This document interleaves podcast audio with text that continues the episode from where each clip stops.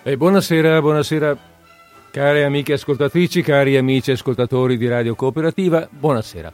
Oggi è martedì 30 aprile 2019, sono le 15.52 all'orologio di Radio Cooperativa. Questo programma che sta andando in onda adesso è Disordine Sparso, io sono Federico Pinaffo, siamo pronti per la partenza.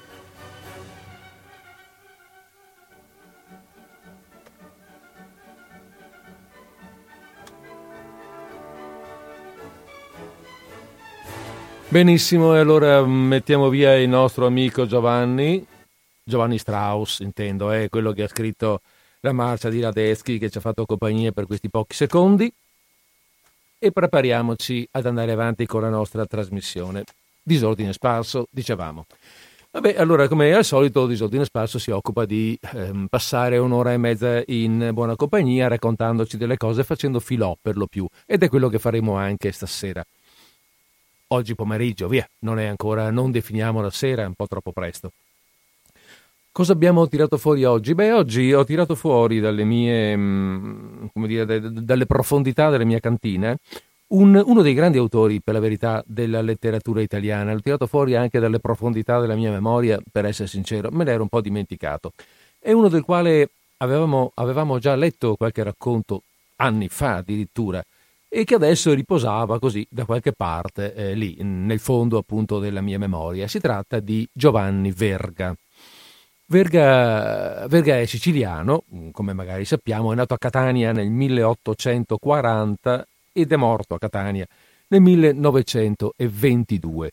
Ora questo non vuol dire, perché è nato e morto a Catania, sì, che abbia passato la vita tutta chiusa in casa, lì in città, no, per carità, ci mancherebbe tutt'altro. Verga ha viaggiato, ha avuto buone frequentazioni, importanti frequentazioni anche nei circoli letterari del nord e del centro Italia, dove la sua formazione si è arricchita, si è completata, si è compiuta, se vogliamo, però è profondamente siciliano, perché della Sicilia lui parla e si sente che la sua cultura è profondamente radicata nella sua patria. Non ho capito bene se lui avesse diritto al titolo di barone, titolo che all'epoca in Sicilia insomma era anche piuttosto diffuso tra i cosiddetti signori, tra i galantuomini. Resta il fatto comunque che viene da una famiglia della piccola nobiltà terriera, da una famiglia baronale per l'appunto, ma pare che sia un ramo cadetto. Comunque insomma è gente è una buona, una famiglia della buona borghesia, quantomeno siciliana, quindi benestante. Comunque sia, l'uomo, il nostro Giovanni, ben presto si dimostra uno studente e un uomo anche appassionato e interessato alle vicende sociali e politiche della sua patria, come avevamo già accennato prima, la Sicilia. Oltre che impegnato nella ricerca letteraria, già fin da subito, evidentemente la sua strada era in qualche modo segnata. Vive, a proposito di interesse politico, di interesse sociale, vive anche un suo periodo garibaldino, pieno di speranze per il futuro, da arruolato, nell'esercito garibaldino, però poi rimane un po' deluso dalle repressioni, deluso dalla violenza, e insomma si dimetterà dal servizio militare. Avevamo accennato già prima che nella sua vita ci sono anche periodi abbastanza lunghi e molto, molto importanti, passati a Firenze, a Milano, dove conosce gli ambienti letterari e dove anche si fa conoscere, all'epoca soprattutto per la produzione di alcune opere teatrali. Beh, adesso, sapete com'è, no? In questo nostro inizio di trasmissione, quando si tratta di parlare di un personaggio, sì, passiamo qualche minuto, una decina di minuti, non è che facciamo le grandi narrazioni, le esegesi, le critiche, quindi cercherò a questo punto di essere, piuttosto sintetico, però insomma così ci diamo una presentazione, cerchiamo di capire un po' chi è questa persona che scrive, ce lo immaginiamo, ecco, in un certo senso. Per il momento mi accontento di ricordare quindi che le sue opere maggiori nascono dopo il 1878, e sono fortemente legate come stile e sentimento al periodo storico nel quale Verga vive e compone le sue opere. Quindi è un uomo fortemente legato alla sua terra e al suo tempo. D'altra parte, vedete, la seconda metà dell'Ottocento è stato un momento di formidabile sviluppo tecnologico. Noi oggi, anche oggi certo, noi oggi guardiamo la tecnologia come qualcosa che ci sta, formando la vita. Non è più, in un certo senso, non è più l'uomo che guida la tecnologia, ma la tecnologia che guida l'uomo. Diciamo che le cose forse sono cominciate allora. Allora però, certo, si partiva da una posizione molto più povera tecnologicamente. Si scoprono e si utilizzano, che è importante, le nuove fonti di energia, l'elettricità che prima non esisteva, il motore a scoppio. Già da prima si era cominciato a utilizzare il vapore. Sono cose molto forti, un cambiamento molto forte quello che avviene a quell'epoca. Un cambiamento non solo dal punto di vista tecnologico, ovviamente, ma la tecnologia, lo stiamo sperimentando anche noi, no? Ci cambia. E l'uomo comincia allora a convincersi del suo potere, della capacità della scienza di influire su ogni attività umana.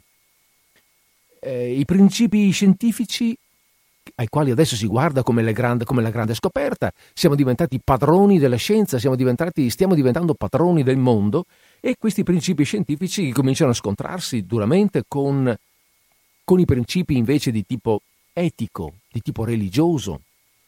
Nascono delle correnti filosofiche che prima non esistevano, il positivismo, come un pensiero filosofico che vede la storia umana, destinata a un continuo progresso scientifico determinato appunto dalla scienza.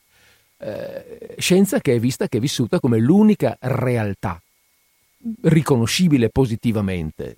Quando avremo scoperto le leggi, stiamo scoprendo le leggi della natura, man mano che le scopriamo capiremo come funziona il mondo. Questo è un po' il ragionamento. Stiamo diventando i padroni del mondo. E questo naturalmente in contrapposizione alla visione metafisica, alla visione spirituale dell'uomo, che era quella precedentemente più forte. Naturalmente questo passa anche per la letteratura. La letteratura è una attività umana molto forte, è un'attività umana comunque, e naturalmente risente fortemente, ed è, da una parte ne risente e dall'altra è veicolo dei nuovi pensieri che vengono avanti. In Francia, per esempio, nasce per la penna maestra di Émile Zola lo stile che verrà poi chiamato naturalismo, che si contrappone appunto alla visione letteraria precedente, che è quella romantica, in cui invece l'uomo appariva mosso dai grandi principi, dagli ideali. Zola invece tende a immaginare il comportamento umano come una concatenazione piuttosto banale di eventi di causa-effetto. È successo questo, per cui poi succederà quell'altro. Le motivazioni dell'uomo nel naturalismo sono utilitaristiche, economiche in un certo senso, anche brutali talvolta. Zola studia e mette in campo la storia di classi sociali, delle classi sociali più misere, proprio per studiare in un certo senso il comportamento dell'uomo nelle sue espressioni primarie, perché poi dice da lì così siamo, e così mano a mano che poi ci fai sopra delle costruzioni, delle sovrastrutture, però sempre quelli siamo noi. Il naturalismo si diffonde, viene preso anche in Italia. Il maggior interprete del naturalismo francese è proprio Giovanni Verga, che però, naturalmente è italiano, è siciliano, riprende quello stile, lo rinnova, lo riporta a uno stile personale tipicamente italiano, diciamo pure siciliano, perché Verga è profondamente siciliano, perché è vero che Verga, così come anche Luigi Capuana, altro maestro del verismo, dico verismo perché in Italia questa trasposizione di pensiero letterario prende quest'altro nome, no? Diventa verismo. Questi due, Verga, Capuana, hanno entrambi studiato e frequentato i salotti letterari del nord, ma poi si trovano a trattare prevalentemente della loro terra. Verga si trova a trattare prevalentemente della sua terra, la Sicilia. anche perché in Sicilia, in quel momento, la Sicilia è profondamente interessata da situazioni storiche importanti, particolari. Insorge la cosiddetta questione meridionale. La questione meridionale sorge dopo la proclamazione del Regno d'Italia, no? Che è del 1861.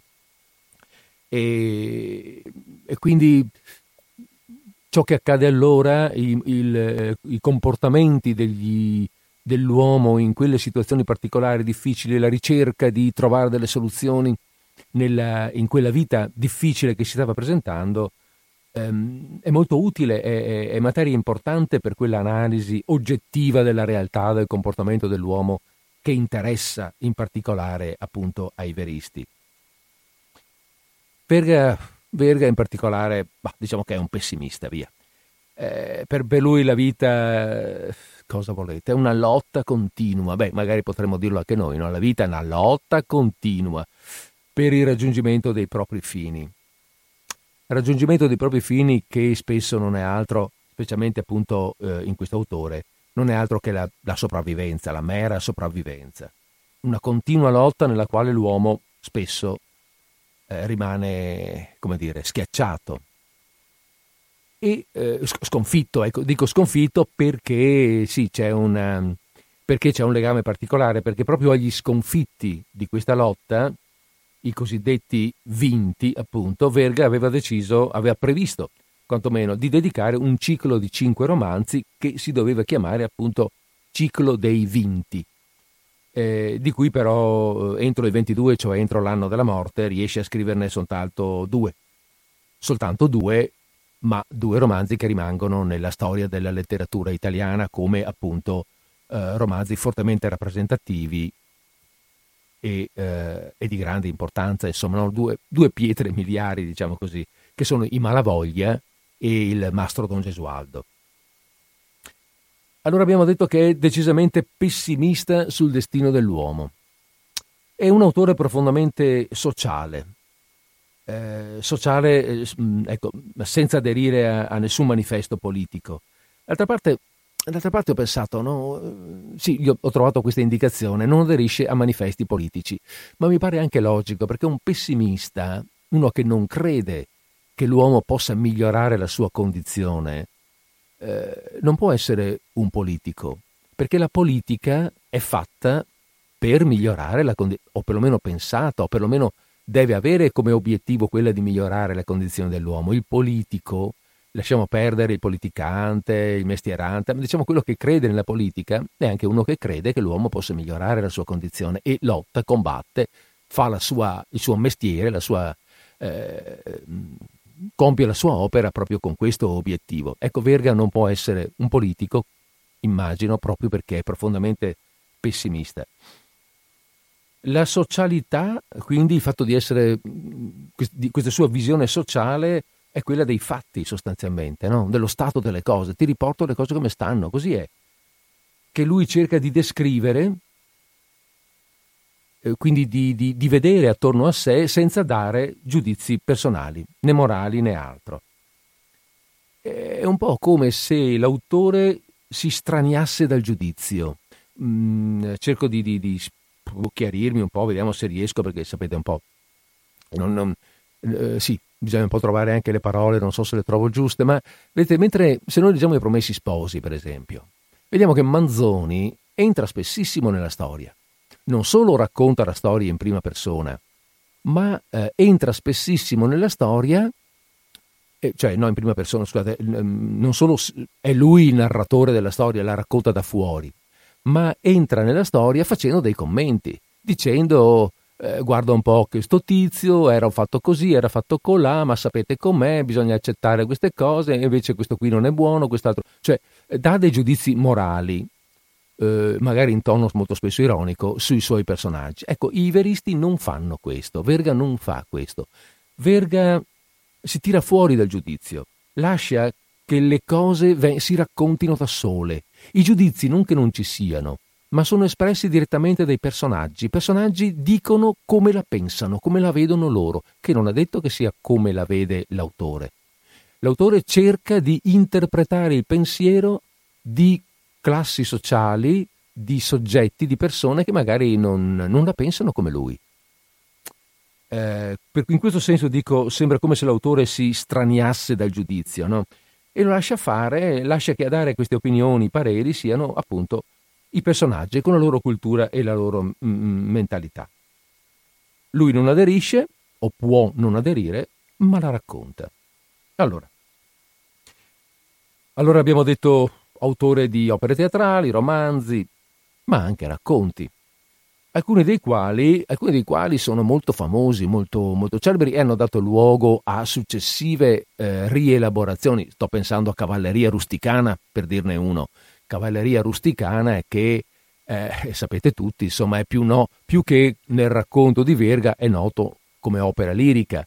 Ne è stato fatto un libretto d'opera che è stato poi musicato dal maestro Mascagni. Cavalleria Rusticana è un'opera molto nota, ma il racconto è di Verga. La lupa, altro racconto molto forte, di tinte molto violente, molto dure, molto come dire, risaltanti sotto il sole della Sicilia d'agosto. E da qui è stato tratto un'opera, da cui poi è stata tratta opera teatrale, da cui è stato tratto anche un film che, se non vado errato, per la cui sceneggiatura ha lavorato lo stesso Verga a suo tempo. Bianco e nero, sapete com'è, siamo i primi del Novecento. Lui non è stato molto contento, non gli piaceva molto, però vabbè.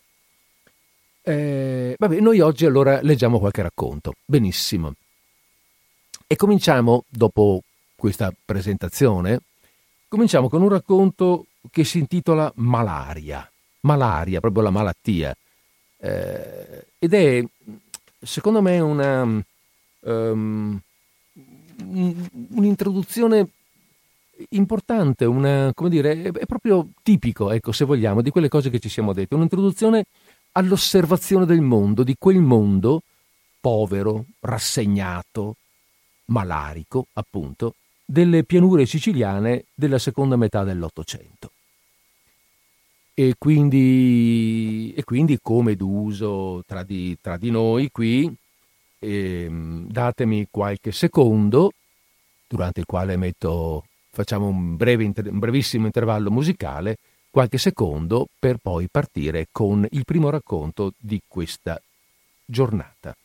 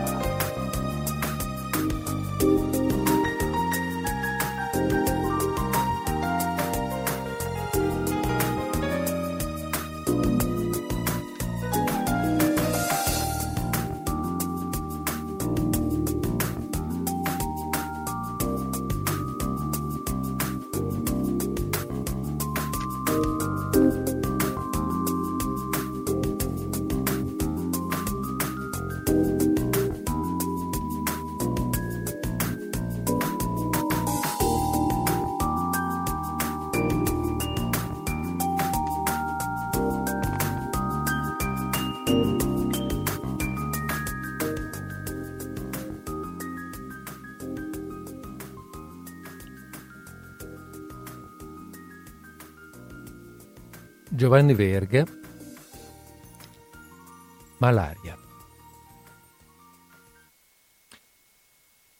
E vi par di toccarla con le mani, come dalla terra grassa che fumi là dappertutto, torno alle montagne che la chiudono, da Agnone al Mongibello incappucciato di neve, stagnante nella pianura, a guisa dell'afa pesante di luglio.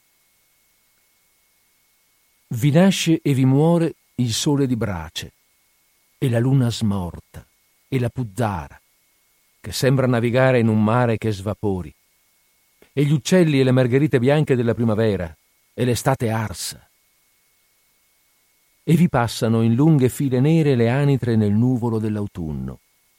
E il fiume che luccica, quasi fosse di metallo, fra le rive larghe e abbandonate, bianche, slabbrate, sparse di ciottoli, e in fondo il lago di Lentini come uno stagno, con le sponde piatte, senza una barca, senza un albero sulla riva, liscio, immobile. Sul greto pascano svogliatamente i buoi, rari, infangati sino al petto, col pelo irsuto.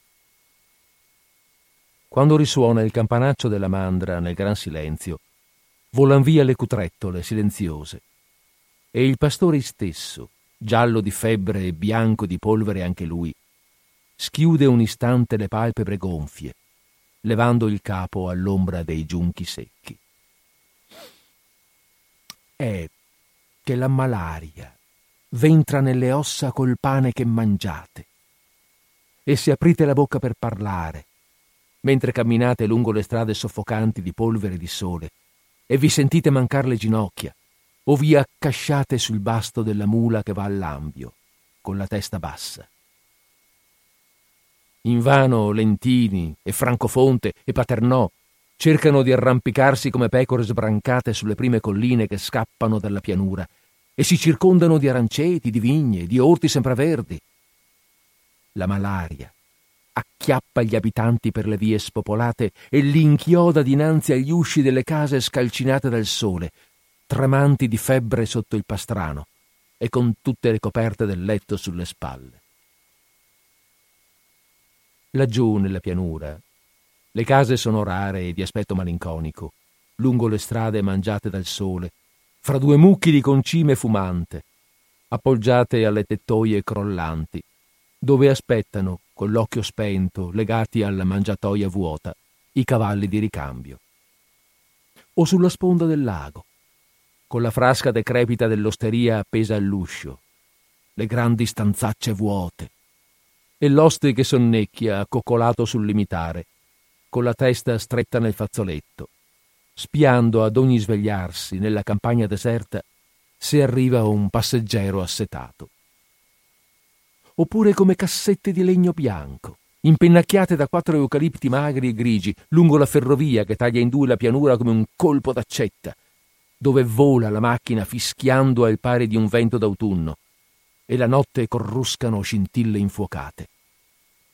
O infine qua e là, sul limite dei poderi segnato da un pilastrino appena squadrato, coi tetti appuntellati dal di fuori, con le imposte sconquassate dinanzi all'aia screpolata, all'ombra delle alte biche di paglia dove dormono le galline con la testa sotto l'ala, e l'asino lascia cadere il capo, con la bocca ancora piena di paglia, e il cane si rizza sospettoso e abbaia roco al sasso che si stacca dall'intonaco, alla lucertola che striscia, alla foglia che si muove nella campagna inerte. La sera, appena cade il sole, si affacciano sull'uscio uomini arsi dal sole, sotto il cappellaccio di paglia e con le larghe mutande di tela, sbadigliando e stirandosi sulle braccia, e donne seminude, con le spalle nere, allattando dei bambini già pallidi e disfatti, che non si sa come faranno, come si faranno grandi e neri e come ruzzeranno sull'erba quando tornerà l'inverno, e l'aia diverrà verde un'altra volta, e il cielo azzurro, e tutto intorno la campagna riderà al sole. E non si sa neppure dove stia, e perché ci stia tutta quella gente che alla domenica corre per la messa alle chiesole solitarie, circondate dalle siepi di fichi d'India, a 10 miglia in giro, sin dove si ode squillare la campanella fessa nella pianura che non finisce mai. Però, dov'è la malaria, è terra benedetta da Dio. In giugno le spighe si coricano dal peso e i solchi fumano quasi avessero sangue nelle vene, appena c'entra il vomere in novembre. Allora bisogna pure che chi semina e chi raccoglie caschi come una spiga matura, perché il Signore ha detto: il pane che si mangia bisogna sudarlo. Come il sudore della febbre lascia qualcheduno stecchito sul pagliariccio di Gran Turco. E non c'è più bisogno di solfato né di decotto d'eucalipto. Lo si carica sulla carretta del fieno o attraverso il basto dell'asino o su di una scala, come si può, con un sacco sulla faccia. E si va a deporlo alla chiesiola solitaria, sotto i fichi d'India spinosi di cui nessuno però mangia i frutti. Le donne piangono in crocchio e gli uomini stanno a guardare, fumando. Così s'erano portato il camparo di Valsavoia, che si chiamava Massaro Croce, ed erano 30 anni che inghiottiva solfato e decotto d'eucalipto. In primavera stava meglio, ma ad autunno, come ripassavano le anitre, egli si metteva il fazzoletto in testa e non si faceva più vedere sull'uscio che ogni 2 giorni, tanto che si era ridotto pelle e ossa e aveva una pancia grossa come un tamburo, che lo chiamavano il rospo, anche per il suo fare rozzo e selvatico e perché gli eran diventati gli occhi smorti e a fior di testa. Egli diceva sempre, prima di morire: «Non temete, che pei miei figli il padrone ci penserà». E con quegli occhiacci attoniti guardava in faccia ad uno coloro che gli stavano attorno al letto l'ultima sera e gli mettevano la candela sotto il naso. Lo zio Menico, il capraio, che se ne intendeva, disse che doveva avere il fegato duro come un sasso e pesante un rotolo e mezzo. Qualcuno aggiungeva pure: «Adesso se ne impipa, che s'è ingrassato e fatto ricco a spesa del padrone e i suoi figli non hanno bisogno di nessuno. Credete che l'abbia preso soltanto per i begli occhi del padrone tutto quel solfato e tutta quella malaria per 30 anni?» Compare Carmine, l'oste del lago, aveva persi allo stesso modo i suoi figlioli, tutti e 5, l'uno dopo l'altro, 3 maschi e 2 femmine. Pazienza alle femmine, ma i maschi morivano appunto quando erano grandi, nell'età di guadagnarsi il pane. Oramai egli lo sapeva, e come le febbri vincevano il ragazzo, dopo averlo travagliato 2 o 3 anni, non spendeva più un soldo, né per solfato né per decotti. Spillava del buon vino e si metteva ad ammanire tutti gli intingoli di pesce che sapeva, onde stuzzicare l'appetito al malato. Andava apposta con la barca a pescare la mattina. Tornava carico di cefali, di anguille grosse come il braccio. E poi diceva il figliolo ritto dinanzi al letto e con le lacrime agli occhi: «Tiè, mangia!» Il resto lo pigliava Nanni, il carrettiere, per andare a venderlo in città. «Il lago vi dà e il lago vi piglia», gli diceva Nanni, vedendo piangere di nascosto compare Carmine. «Che volete farci, fratel mio?» Il lago gli aveva dato dei bei guadagni, e a Natale, quando le anguille si vendono bene, nella casa in riva al lago cenavano allegramente dinanzi al fuoco maccheroni, salsiccia e ogni ben di Dio, mentre il vento urlava di fuori come un lupo che abbia fame e freddo. In tal modo coloro che restavano si consolavano dei morti. Ma a poco andavano assottigliandosi, cosicché la madre divenne curva come un gancio dai crepacuori e il padre, che era grosso e grasso, stava sempre sull'uscio, onde non vedere quelle stanzacce vuote dove prima cantavano e lavoravano i suoi ragazzi. L'ultimo rimasto non voleva morire assolutamente e piangeva e si disperava allorché lo coglieva la febbre e persino andò a buttarsi nel lago dalla paura della morte. Ma il padre, che sapeva nuotare, lo ripescò e lo sgridava che quel bagno freddo gli avrebbe fatto tornare la febbre peggio di prima. «Ah», singhiozzava il giovanetto con le mani nei capelli, «per me non c'è più speranza, per me non c'è più speranza».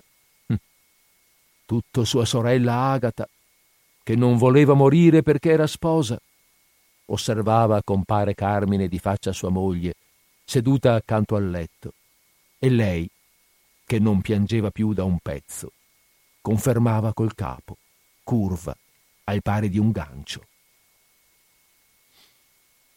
Lei ridotta a quel modo e suo marito grasso e grosso avevano il cuoio duro e rimasero soli a guardar la casa. La malaria non ce l'ha contro di tutti.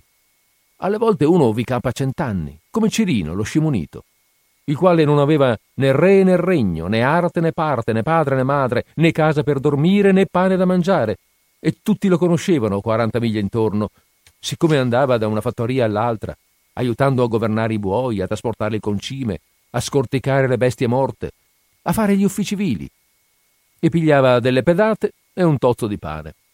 Dormiva nei fossati, sul ciglione dei campi, a ridosso delle siepi, sotto le tettoie degli stallazzi, e viveva di carità, errando come un cane senza padrone, scamiciato e scalzo, con 2 lembi di mutande tenuti insieme da una funicella sulle gambe magre e nere, e andava cantando a squarciagola sotto il sole che gli martellava sulla testa nuda, giallo come lo zafferano.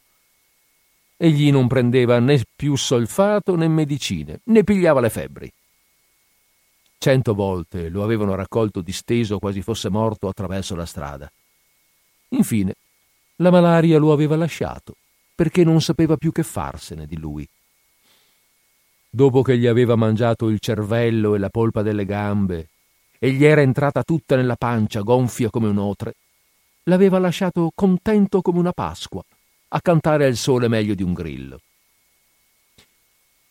Di preferenza, lo scimunito soleva stare dinanzi lo stallatico di Valsavoia, perché ci passava della gente, ed egli correva loro dietro per delle miglia, gridando «Uh! finché gli buttavano 2 centesimi. L'oste gli prendeva i centesimi e lo teneva a dormire sotto la tettoia, sullo strame dei cavalli, che quando gli tiravano dei calci, Cirino correva a svegliare il padrone gridando «Uh!» e la mattina li strigliava e li governava. Più tardi era stato attratto dalla ferrovia che costrussero lì vicino. I vetturali e i viandanti erano diventati più rari sulla strada e lo scimunito non sapeva che pensare, guardando in aria delle ore le rondini che volavano, e batteva le palpebre al sole per capacitarsene. La prima volta, al vedere tutta quella gente insaccata nei carrozzoni che passavano dalla stazione, parve che indovinasse. E da allora in poi ogni giorno aspettava il treno senza sbagliare di un minuto, quasi avesse l'orologio in testa, e mentre gli fuggiva dinanzi, gettandogli contro la faccia il fumo e lo strepito, egli si dava a corrergli dietro con le braccia in aria, urlando in tono di collera e di minaccia «Uh! L'oste, anche lui, ogni volta che da lontano vedeva passare il treno sbuffante nella malaria, non diceva nulla, ma gli sputava contro il fatto suo scrollando il capo, davanti alla tettoia deserta e ai boccali vuoti. Prima gli affari andavano così bene che egli aveva preso 4 mogli l'una dopo l'altra, tanto che lo chiamavano ammazzamogli, e dicevano che ci aveva fatto il callo, e tirava a pigliarsi la 5ª, se la figlia di Massaro Tonio Ricchiazza non gli faceva rispondere «Dio ne liberi, nemmeno se fosse d'oro quel cristiano, e si mangia il prossimo suo come un coccodrillo». Ma non era vero che ci avesse fatto il callo, perché quando gli era morta comare Santa, ed era la 3ª, egli sino all'ora di colazione non ci aveva messo un boccone di pane in bocca, né un sorso d'acqua, e piangeva per davvero dietro il banco dell'osteria. Stavolta voglio pigliarmi una che è avvezza alla malaria, aveva detto dopo quel fatto. Non voglio più soffrire di questi dispiaceri. Le mogli gliele aveva ammazzate la malaria, ad una, ma lui lo lasciava tal quale, vecchio e grinzoso, che non avreste immaginato come quell'uomo lì ci avesse anche lui il suo bravo omicidio sulle spalle, quantunque tirasse a prendere la 4ª moglie. Pure la moglie ogni volta la cercava giovane e appetitosa, che senza moglie l'osteria non può andare avanti, e per questo gli avventori s'erano diradati. Ora non restava altri che compare Mommu, il cantoniere della ferrovia lì vicino, un uomo che non parlava mai, e veniva a bere il suo bicchiere fra un treno e l'altro, mettendosi a sedere sulla panchetta accanto all'uscio con le scarpe in mano per lasciar riposare i piedi. «Questi qui non li coglie la malaria», pensava Ammazzamogli, senza aprir bocca nemmeno lui, che se la malaria li avesse fatti cadere come le mosche non ci sarebbe stato chi facesse andare quella ferrovia là. Il poveraccio, da che s'era levato dinanzi agli occhi il solo uomo che gli avvelenava l'esistenza, non ci aveva più che due nemici al mondo: la ferrovia che gli rubava gli avventori e la malaria che gli portava via le mogli. Tutti gli altri nella pianura, sin dove arrivavano gli occhi, provavano un momento di contentezza, anche se nel lettuccio ci avevano qualcuno che se ne andava a poco, o se la febbre gli abbatteva all'uscio col fazzoletto in testa e il tavarro addosso. Si ricreavano guardando il seminato che veniva su prosperoso e verde come il velluto, o le biade che ondeggiavano al par di un mare, e ascoltavano la cantilena lunga dei mietitori, distesi come una fila di soldati, e in ogni viottolo si udiva la cornamusa, dietro la quale arrivavano dalla Calabria degli sciami di contadini per la messe, polverosi, curvi sotto la bisaccia pesante, gli uomini avanti e le donne in coda, zoppicanti e guardando la strada che si allungava con la faccia arsa e stanca. E sull'orlo di ogni fossato, dietro ogni macchia d'aloe, nell'ora in cui cala la sera come un velo grigio, fischiava lo zufolo del guardiano, in mezzo alle spighe mature che tacevano, immobili al cascare del vento, invase anch'esse dal silenzio della notte. Ecco, pensava Ammazzamogli, tutta quella gente là, se fa tanto di non lasciarci la pelle e di tornare a casa, ci torna con dei danari in tasca. Ma lui no. Non aspettava né la raccolta né altro, e non aveva animo di cantare. La sera calava tanto triste nello stallazzo vuoto e nell'osteria buia. A quell'ora il treno passava da lontano fischiando, e compare Mommu stava accanto al suo casotto con la bandieruola in mano. Ma fin lassù, dopo che il treno era svanito nelle tenebre, si udiva Cirino, lo scimunito, che gli correva dietro urlando «Uh!». E Ammazzamogli, sulla porta dell'osteria buia e deserta, pensava che per quelli lì la malaria non ci era.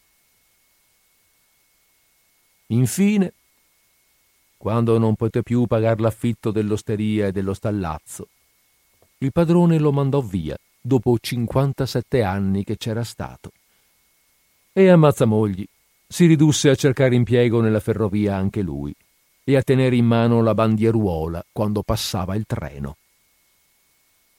Allora, stanco di correre tutto il giorno su e giù lungo le rotaie, rifinito dagli anni e dai malanni, vedeva passare 2 volte al giorno la lunga fila dei carrozzoni stipati di gente, le allegre brigate di cacciatori che si sparpagliavano per la pianura, alle volte un contadinello che suonava l'organetto a capochino, rincantucciato su di una panchetta di terza classe, le belle signore che affacciavano lo sportello il capo avvolto nel velo, l'argento e l'acciaio brunito dei sacchi e delle borse da viaggio che luccicavano sotto i lampioni smerigliati, le alte spalliere imbottite e coperte di trina. Ah, come si doveva viaggiar bene lì dentro, schiacciando un sonnellino. Sembrava che un pezzo di città sfilasse lì davanti, con la luminaria delle strade e le botteghe sfavillanti. Poi il treno si perdeva nella vasta nebbia della sera e il poveraccio, cavandosi un momento le scarpe, seduto sulla panchina, borbottava: «Ah, per questi qui non c'è proprio la malaria».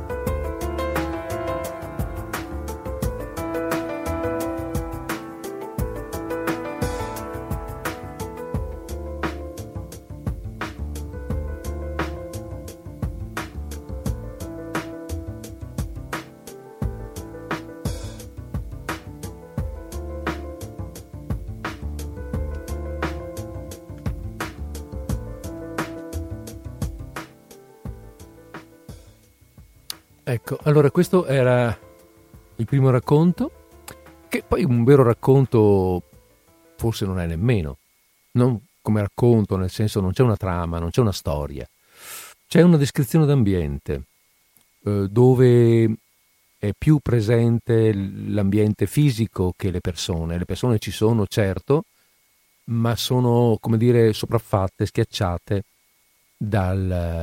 dall'ambiente fisico predominante, la campagna, l'arsura, l'afa pesante, la presenza di questa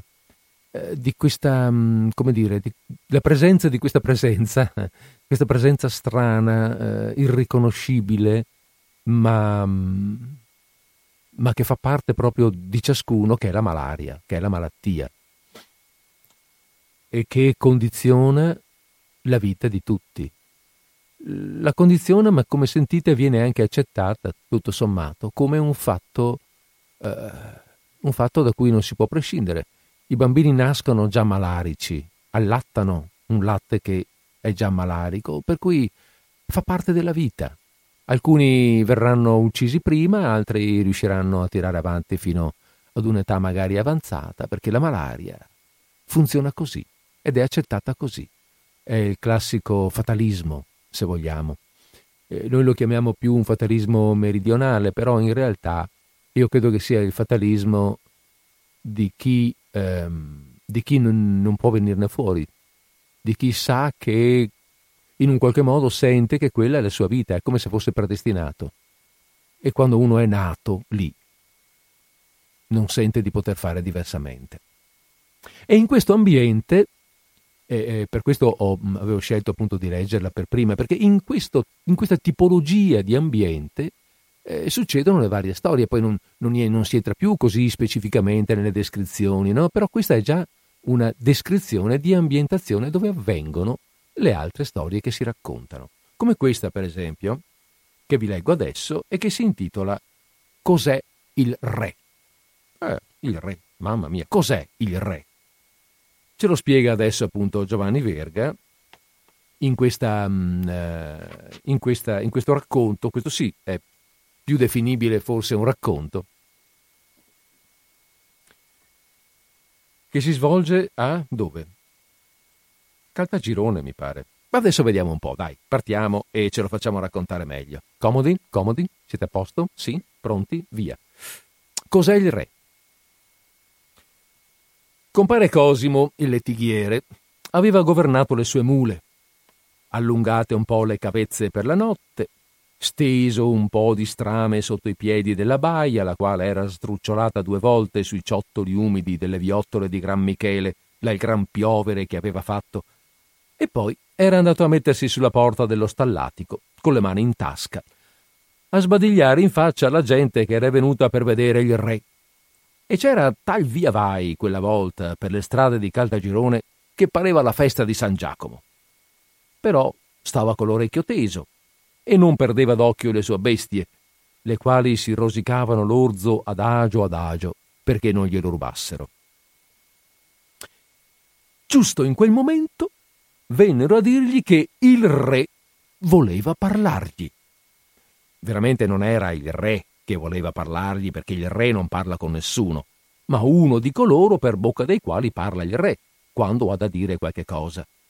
E gli disse che Sua Maestà desiderava la sua lettiga l'indomani all'alba per andare a Catania e non voleva restare obbligato né col vescovo né col sottintendente, ma preferiva pagare di tasca sua come uno qualunque. Compare Cosimo avrebbe dovuto esserne contento, perché il suo mestiere era di fare il lettighiere e proprio allora stava aspettando che venisse qualcuno a noleggiare la sua lettiga, e il re non è di quelli che stanno a lesinare per un tarì di più o di meno, come tanti altri.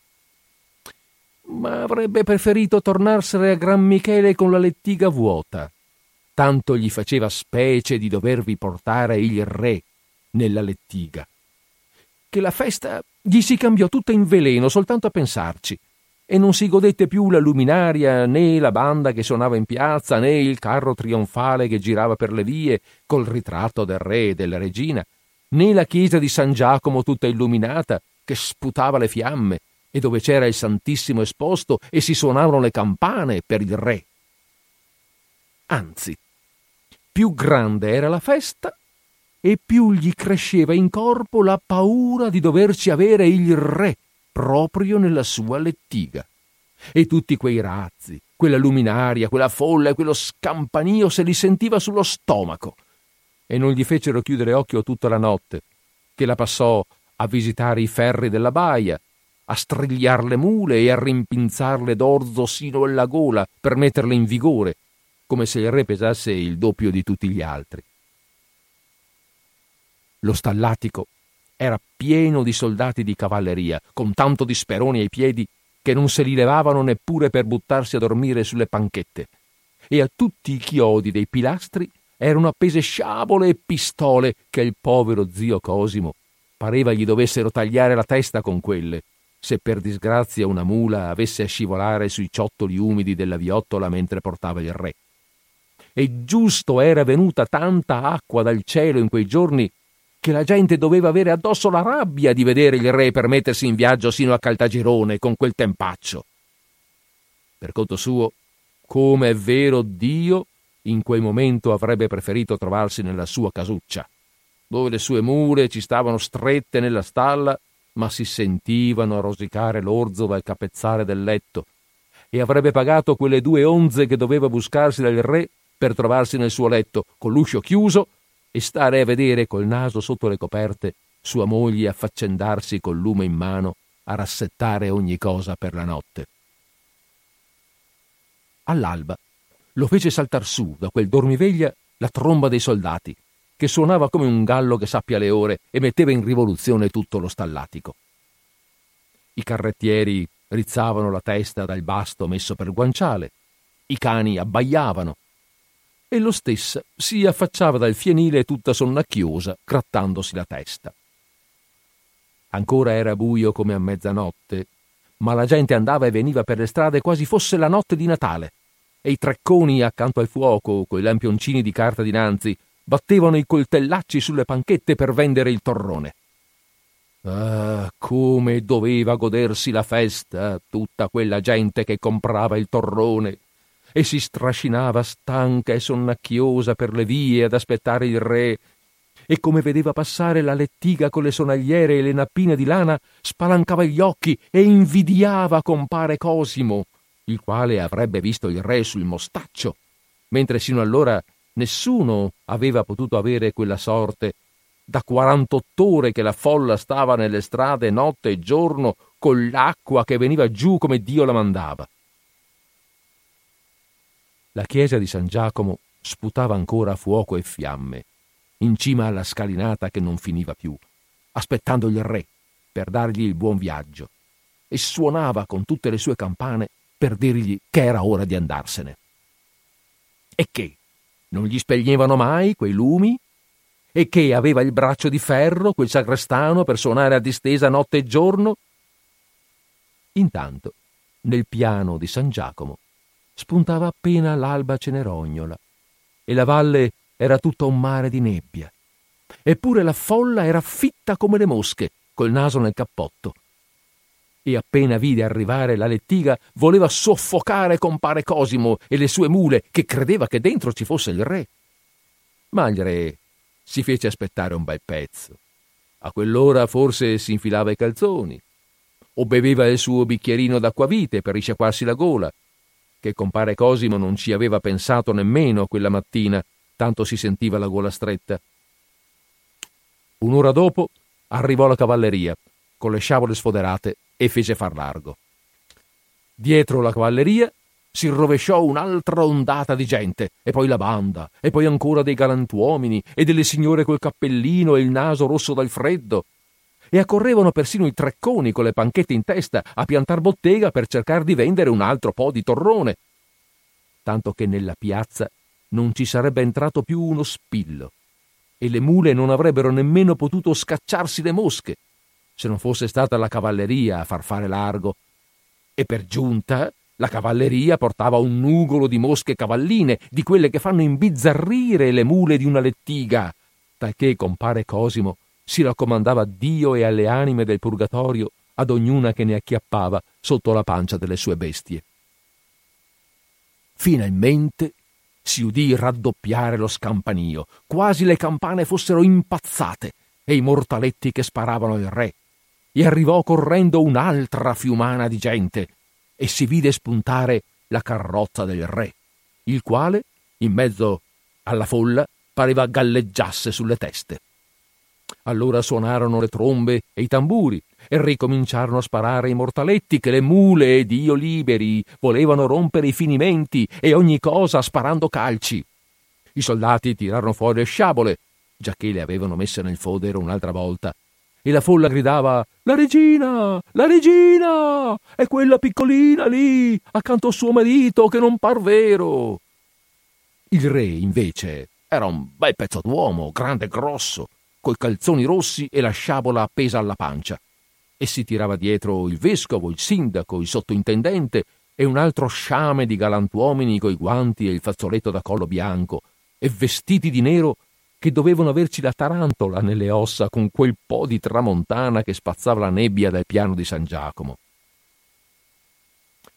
Il re stavolta, prima di montare a cavallo, mentre sua moglie entrava nella lettiga, parlava con questo e con quello come se non fosse stato il fatto suo, e accostandosi a compare Cosimo gli batté anche con la mano sulla spalla e gli disse tale quale col suo parlare napoletano: «Bada che porti la tua regina».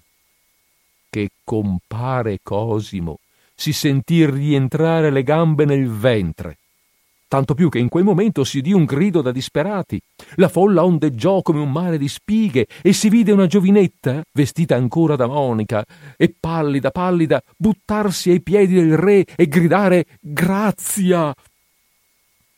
Chiedeva la grazia per suo padre, il quale si era dato le mani attorno per buttare il re giù di sella ed era stato condannato ad aver tagliata la testa.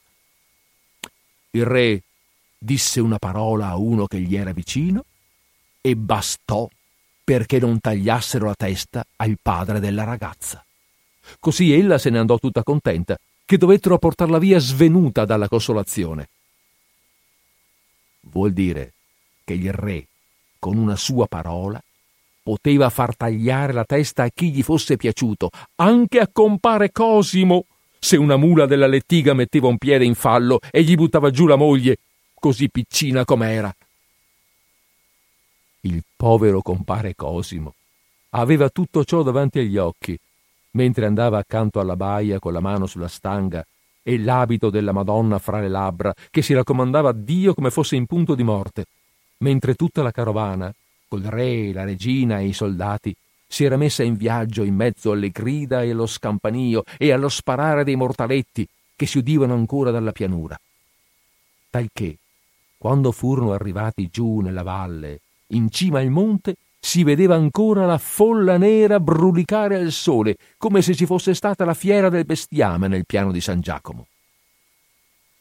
A che gli giovava il sole e la bella giornata a compare Cosimo, se ci aveva il cuore più nero del nuvolo e non si arrischiava di levare gli occhi dai ciottoli su cui le mule posavano le zampe come se camminassero sulle uova, né stava a guardare come venissero i seminati, né a rallegrarsi di veder pendere i grappoli delle olive lungo le siepi, né pensava al gran bene che aveva fatto tutta quella pioggia della settimana, che gli batteva il cuore come un martello soltanto a pensare che il torrente poteva essere ingrossato e dovevano passarlo a guado.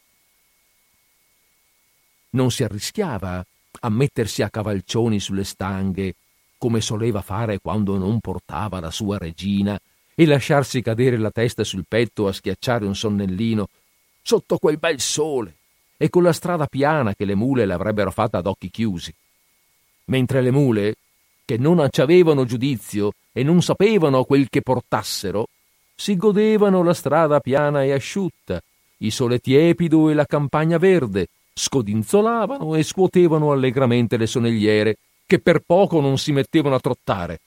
E compare Cosimo si sentiva saltare lo stomaco alla gola dalla paura, soltanto al vedere mettere in brio le sue bestie, senza un pensiero al mondo né della regina né di nulla.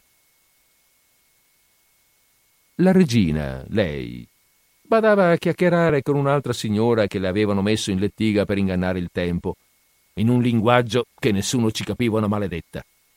Guardava la campagna con gli occhi azzurri come il fiore del lino e appoggiava allo sportello una mano così piccina che pareva fatta apposta per non aver nulla da fare, che non valeva la pena di riempire d'orzo le mule per portare quella miseria, regina tal quale era. Ma ella poteva far tagliare il collo alla gente con una sola parola, così piccola com'era. E le mule, che non avevano giudizio con quel carico leggero e tutto quell'orzo che avevano sulla pancia, provavano una gran tentazione di mettersi a saltare e ballare per la strada e di far tagliare la testa a compare Cosimo. Sicché il poveraccio per tutta la strada non fece che recitare fra i denti paternostri e avemarie e raccomandarsi ai suoi morti, quelli che conosceva e quelli che non conosceva, fin quando arrivarono alla zia Lisa, che era corsa una gran folla a vedere il re, e davanti a ogni bettola c'era il suo pezzo di maiale appeso e scuoiato per la festa.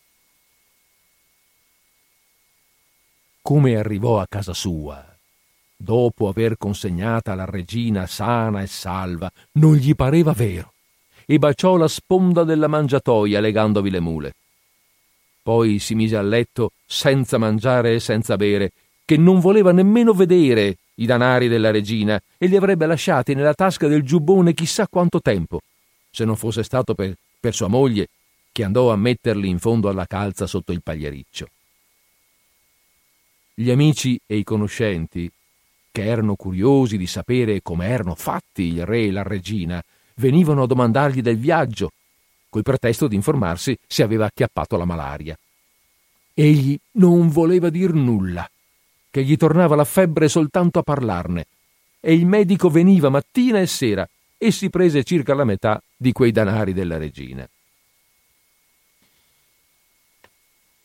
Solamente molti anni dopo, quando vennero a pignorargli le mule in nome del re perché non aveva potuto pagare il debito, compare Cosimo non si dava pace, pensando che pure quelle erano le mule che gli avevano portata la moglie sana e salva al re, povere bestie.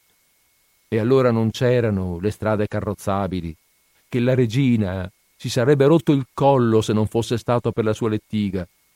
E la gente diceva che il re e la regina erano venuti apposta in Sicilia per fare le strade che non c'erano ancora ed era una porcheria.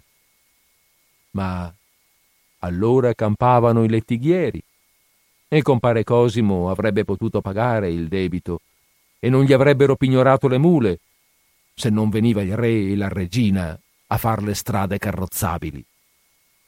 E più tardi, quando gli presero il suo Orazio, che lo chiamavano Turco, tanto era nero e forte, per farlo artigliere, e quella povera vecchia di sua moglie piangeva come una fontana, gli tornò in mente quella ragazza che era venuta a buttarsi ai piedi del re gridando Grazia, e il re, con una parola, l'aveva mandata via contenta.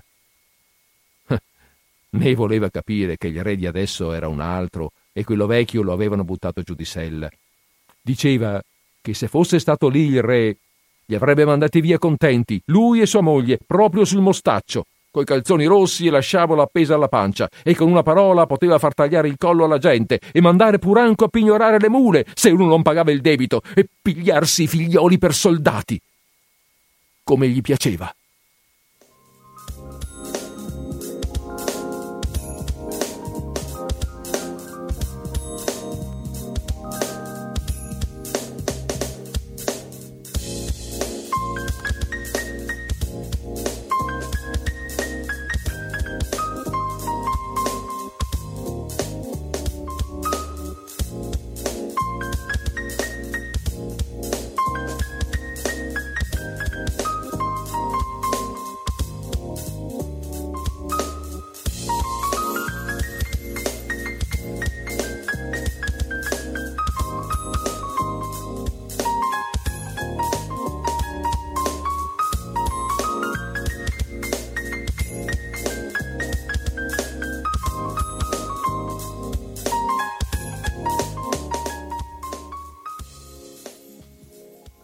Questo era il secondo racconto. Avete sentito?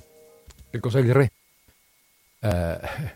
Che cos'è il re naturalmente visto dagli occhi del nostro personaggio, del lettighiere, cioè del carrettiere, quello che porta quello che porta le persone sulla sua lettiga, appunto.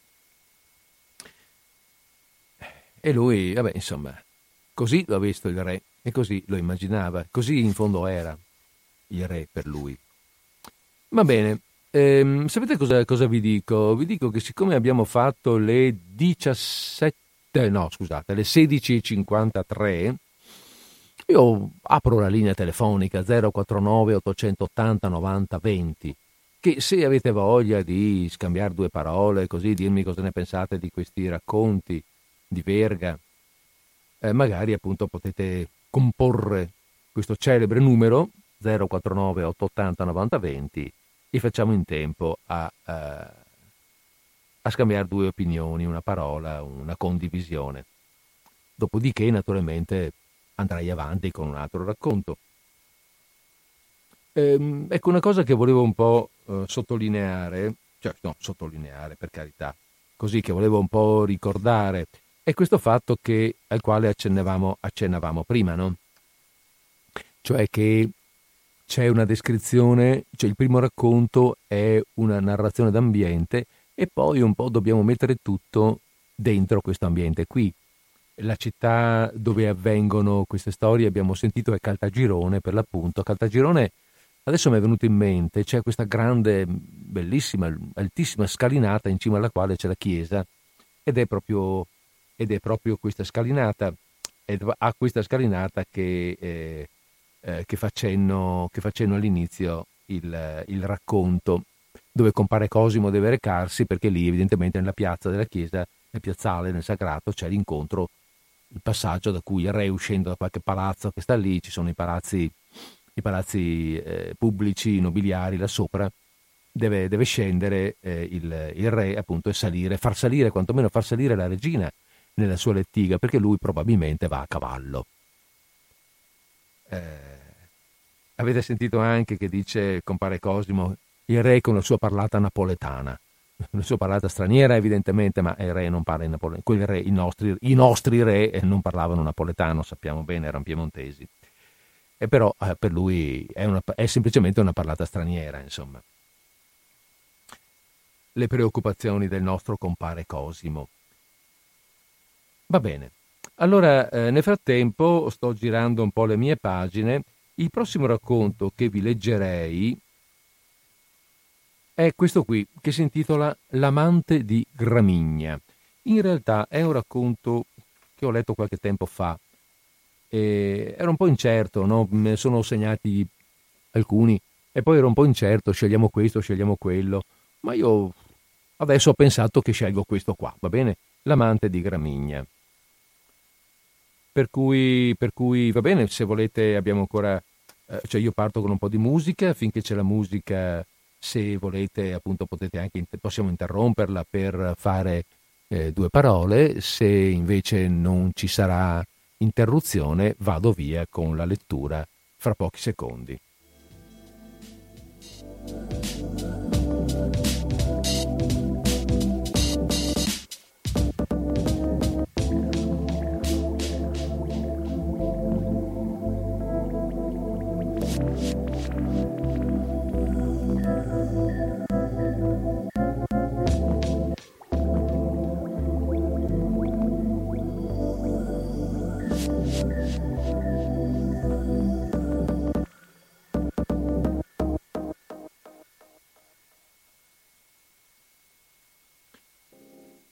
L'amante di Gramigna. Caro Farina, eccoti non un racconto, ma l'abbozzo di un racconto. Esso almeno avrà il merito di essere brevissimo e di essere storico, un documento umano, come dicono oggi, interessante forse per te e per tutti coloro che studiano nel gran libro del cuore. Io te lo ripeterò così come l'ho raccolto per i viottoli dei campi, pressappoco con le medesime parole semplici e pittoresche della narrazione popolare, E tu veramente preferirai di trovarti faccia a faccia col fatto nudo e schietto, senza stare a cercarlo fra le linee del libro, attraverso la lente dello scrittore. Il semplice fatto umano farà pensare sempre. Avrà sempre l'efficacia dell'essere stato, delle lacrime vere, delle febbri e delle sensazioni che sono passate per la carne. Il misterioso processo per cui le passioni si annodano, si intrecciano, maturano, si svolgono nel loro cammino sotterraneo, nei loro andirivieni che spesso sembrano contraddittori, costituirà per lungo tempo ancora la possente attrattiva di quel fenomeno psicologico che forma l'argomento di un racconto e che l'analisi moderna si studia di seguire con scrupolo scientifico. Di questo che ti narro oggi ti dirò soltanto il punto di partenza e quello d'arrivo, e per te basterà. E un giorno, forse, basterà per tutti. Noi rifacciamo il processo artistico al quale dobbiamo tanti momenti gloriosi, con metodo diverso, più minuzioso e più intimo. Sacrifichiamo volentieri l'effetto della catastrofe allo sviluppo logico, necessario delle passioni e dei fatti verso la catastrofe, resa meno impreveduta, meno drammatica forse, ma non meno fatale. Siamo più modesti, se non più umili. Ma la dimostrazione di codesto legame oscuro tra cause ed effetti non sarà certo meno utile all'arte dell'avvenire. Si arriverà mai a tal perfezionamento nello studio delle passioni che diverrà inutile il proseguire in codesto studio dell'uomo interiore?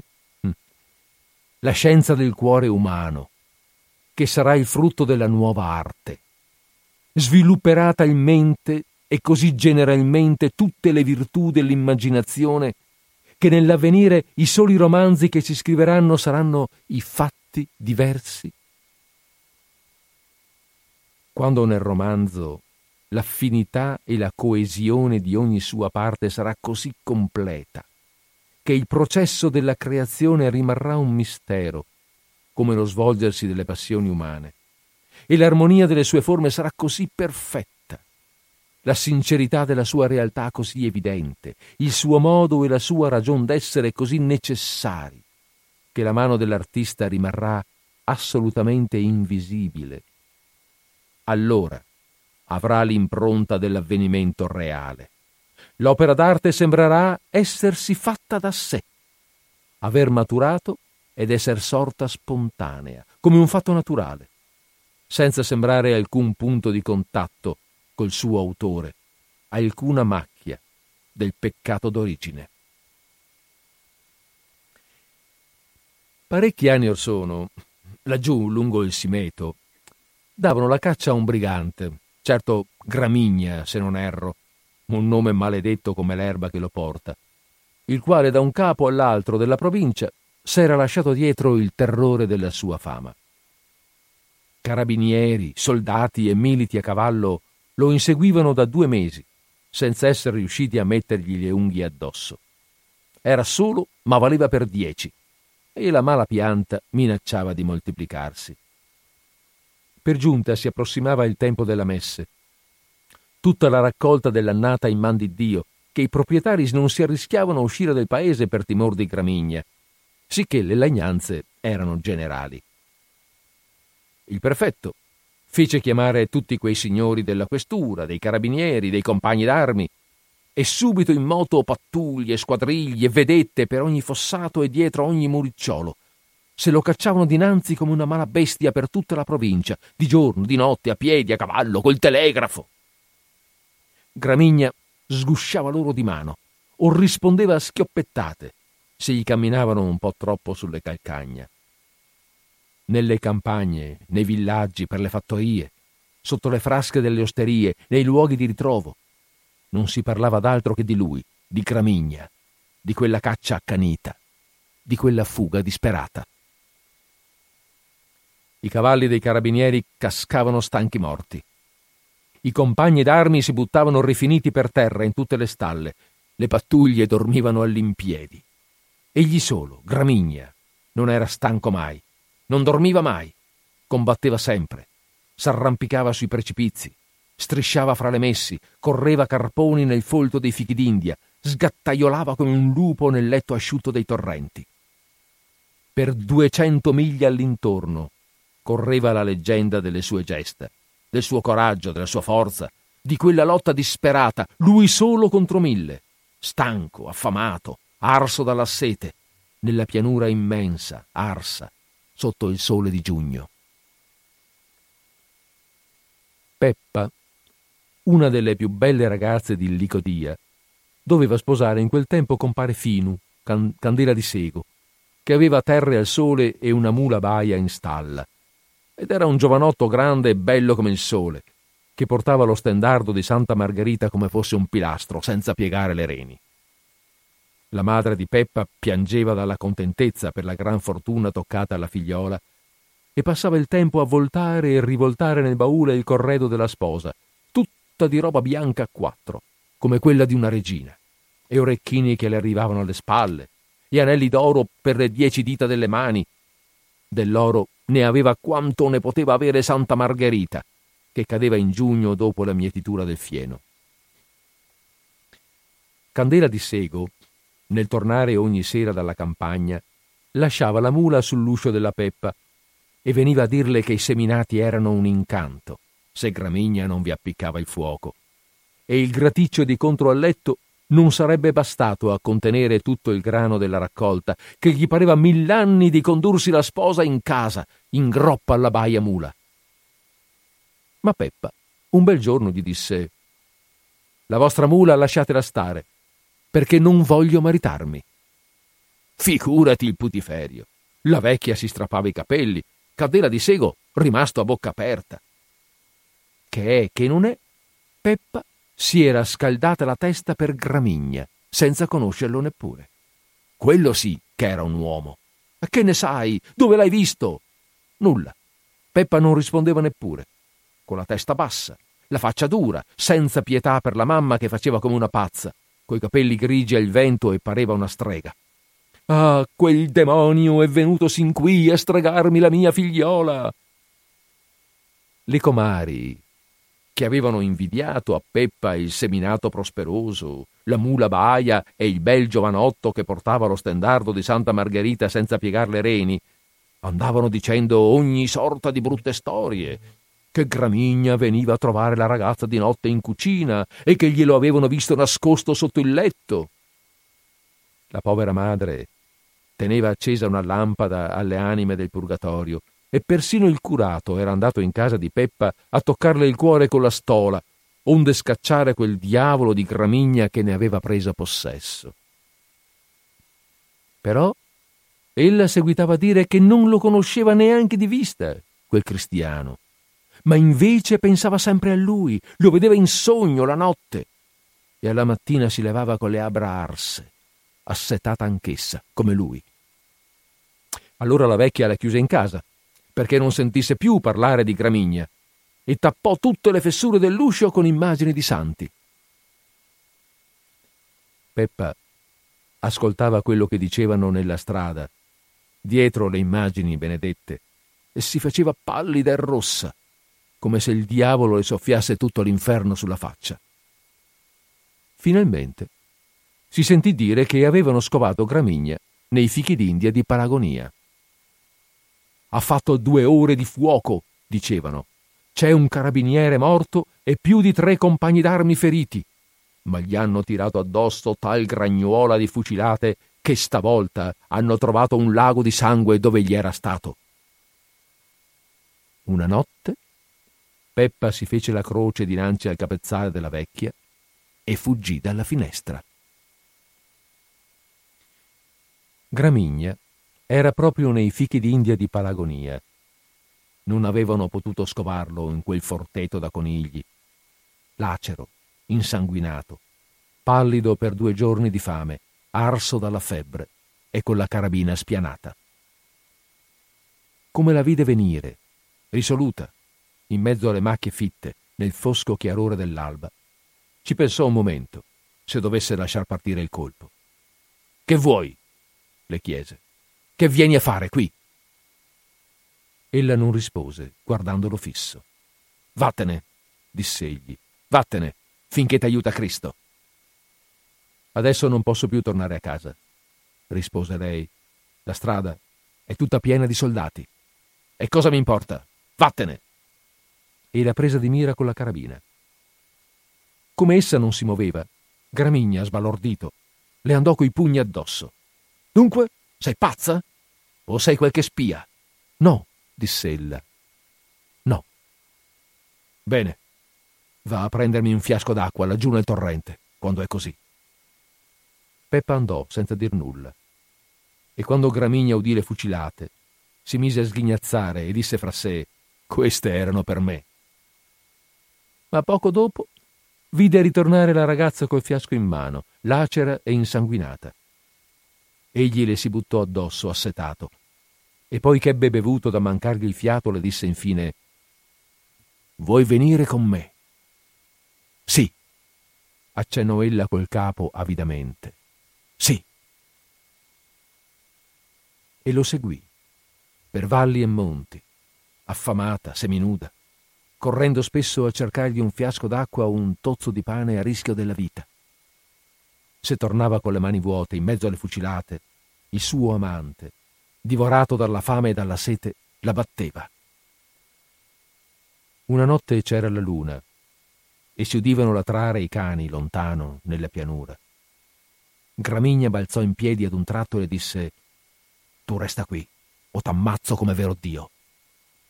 Lei, addossata alla rupe, in fondo al burrone, lui invece a correre tra i fichi d'India. Però gli altri, più furbi, gli venivano incontro giusto da quella parte. «Ferma! Ferma!» E le schioppettate fioccarono. Peppa, che tremava solo per lui, se lo vide tornare ferito, che si strascinava appena, e si buttava a carponi per ricaricare la carabina. «È finita», disse lui. «Ora mi prendono». E aveva la schiuma alla bocca e gli occhi lucenti come quelli di un lupo. Appena cadde sui rami secchi come un fascio di legna, i compagni d'armi gli furono addosso tutti in una volta. Il giorno dopo lo strascinarono per le vie del villaggio su di un carro, tutto lacero e sanguinoso. La gente gli si accalcava intorno per vederlo, e la sua amante, anche lei, ammanettata come una ladra, lei che ci aveva dell'oro quanto a Santa Margherita. La povera madre di Peppa dovette vendere tutta la roba bianca del corredo e gli orecchini d'oro e gli anelli per le 10 dita, onde pagare gli avvocati di sua figlia e tirarsela di nuovo in casa, povera, malata, svergognata, e col figlio di Gramigna in collo. In paese nessuno la vede più mai. Stava rincantucciata nella cucina come una bestia feroce, e ne uscì soltanto allorché la sua vecchia fu morta di stenti e si dovette vendere la casa. Allora, di notte, se ne andò via dal paese, lasciando il figliolo ai trovatelli, senza voltarsi indietro neppure, e se ne venne alla città, dove le avevano detto che era in carcere Gramigna. Gironzolava intorno a quel gran fabbricato tetro, guardando le inferriate, cercando dove potesse essere lui, con gli sbirri alle calcagna, insultata e scacciata ad ogni passo. Finalmente seppe che il suo amante non era più lì. L'avevano condotto via, di là del mare, ammanettato e con la sporta al collo. Che poteva fare? Rimase dov'era, a buscarsi il pane rendendo qualche servizio ai soldati, ai carcerieri, come facesse parte ella stessa di quel gran fabbricato tetro e silenzioso. Verso i carabinieri, poi, che le avevano peso Gramigna nel folto di fichi d'India, sentiva una specie di tenerezza rispettosa, come l'ammirazione bruta della forza, ed era sempre per la caserma, spazzando i cameroni e lustrando gli stivali, tanto che la chiamavano lo strofinaccio della caserma. Soltanto quando partivano per qualche spedizione rischiosa e li vedeva caricare le armi, diventava pallida e pensava a Gramigna.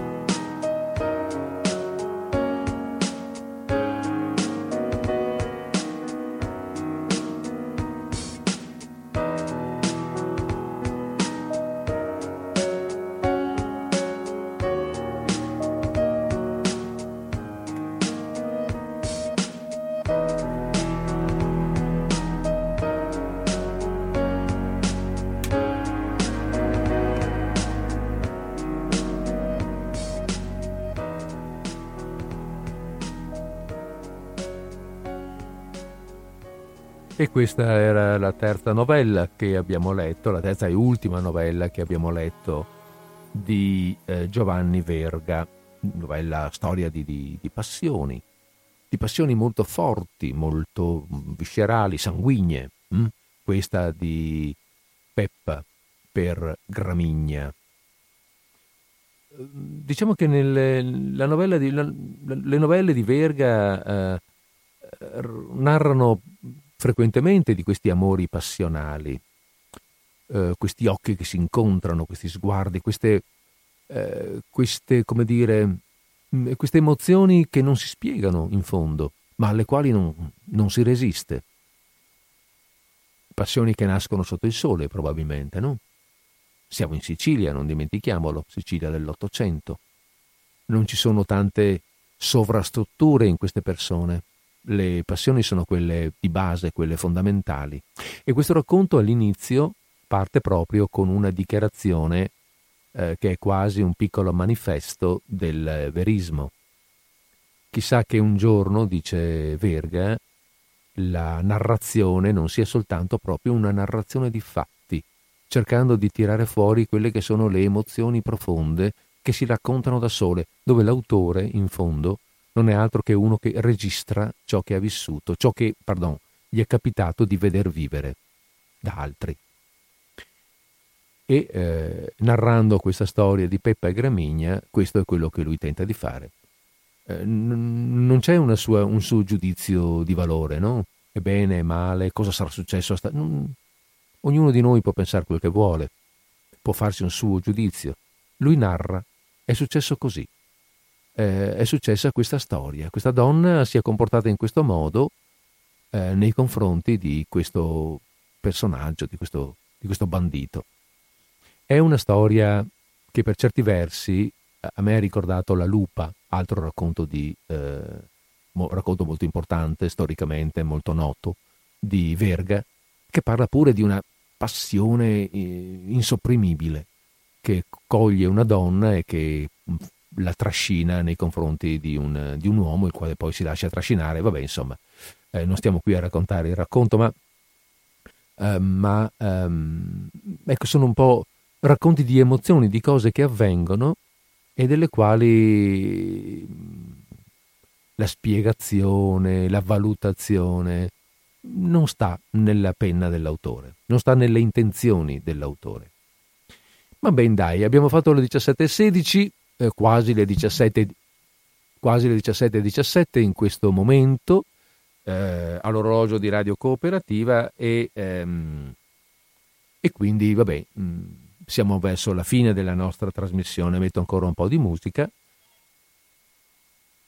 C'è una chiamata e ben volentieri rispondiamo. Pronto? Siamo in linea? Sì, salve, sono Maria Grazia, chiamo da Sarmede. Buongiorno Maria Grazia di Sarmede. Allora, questa rilettura del Verga mi hanno colpito tre cose. Uno, come dal punto di vista ritmico musicale i suoi periodi procedono con una regolarità al limite a volte quasi ripetitiva, ampia, ritmata senza scatti, stacchi, impennate, niente. E non me ne ero mai accorta. Un'altra cosa, la straordinaria lucidità nell'esporre la sua poetica, in fondo, no? Certo, sì. Ecco, veramente la lingua di un saggista, di uno di estrema consapevolezza, che mostra un'estrema consapevolezza del lavoro a cui si attinge. E un'altra cosa non so se dire mancanza, non so se dire invece messa in, non in oblio, ma messa in ombra, sempre in omaggio a quella scelta verista di raccontare i fatti, ma la psicologia femminile mi sembra ben poco esplorata. Certo, ma ecco. Sì, se posso permettermi, non solo quella femminile, se vogliamo. Sì, beh, anche Gramigna. Sì, ecco, appunto. Sì. Diciamo anche la madre, i suoi atti, come è vista come in teatro la disperazione della madre. Sì. Non sono esplorati i suoi sentimenti. E mi ha fatto un'impressione un po' strana. Ecco. Io chiudo la mia telefonata, lascio spazio a lei e eventuali altri. Grazie Maria Grazia, grazie. Salve. Arrivederci, buonasera. È un po' tardi adesso per lo spazio. Io mi sento, non sono un critico, premetto, mi sento solo di dire che questo un po' corrisponde a quello che ci siamo detti.